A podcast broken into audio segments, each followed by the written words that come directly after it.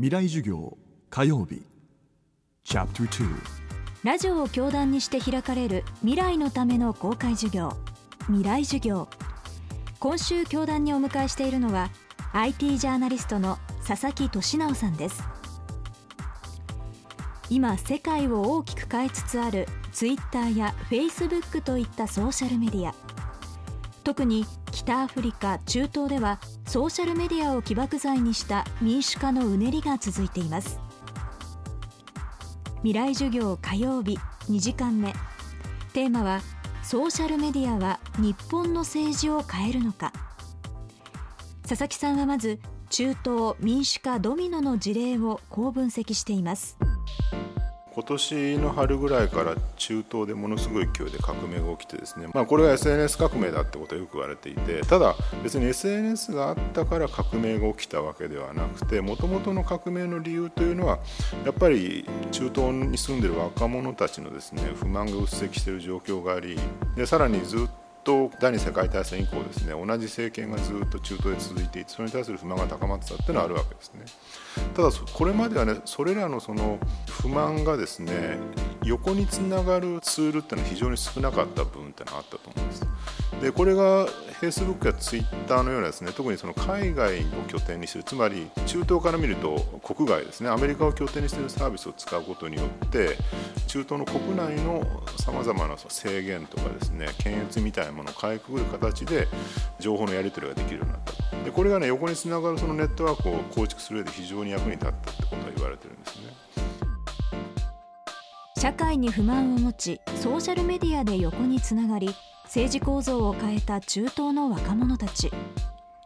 3月11日以前なら日本は環境が違うということができましたが状況は大きく変わりました。ソーシャルメディアが日本の社会そして政治を変える可能性はあるのでしょうか？震災以前はですねツイッターって多くの人はねつぶやきだと思ってたんですよね。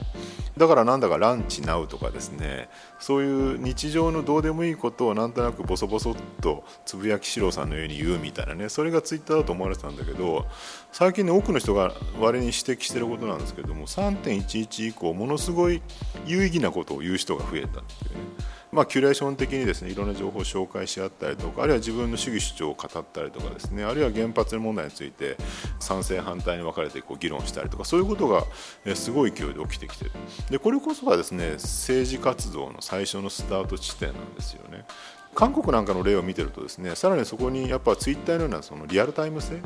何か動きましょうやりましょうって言ったらツイッターで瞬時に情報が伝播してですね立ちどころに何十万人とかが集まってそこでデモが起きてしまうっていう状況はまあ他の国で起きてるわけですね。韓国もそうだしあるいはま中東なんかもそうであると。だから日本でもね多分今後今の状況がさらにどんどんどんどん深刻になっていく。つまりどういうことかっていうとまだ日本は豊かなんですよ。そうは言っても。でまだその豊かさの名残を生きてるんだけどおそらくね経済は衰退に向かうしもっとひどいことはたくさん起きてくる。で第一核変動期に入ったみたいな指摘もあるからまだこれから地震も起きるだろう。火山も噴火するかもしれませんっていう状況の中で我々はもう少し政治的な生き物として生きていかなきゃいけない状況には必ずなってくるんですね。その時に初めてこれが役割を果たすことになるんじゃないのかなと現状そこまでしなくてもまだゆるゆる終わりなき日常生きてられる状況が続いてるからこそ別に何も起きてないだけなんじゃないかなと思います。まあ、時期とタイミングの問題ですねこれはね。未来授業明日も IT ジャーナリスト佐々木俊直さんによる講義をお送りします明日水曜日のテーマは次々と登場するインターネット上の新しいサービスそしてその先にある新しいライフスタイルについてです。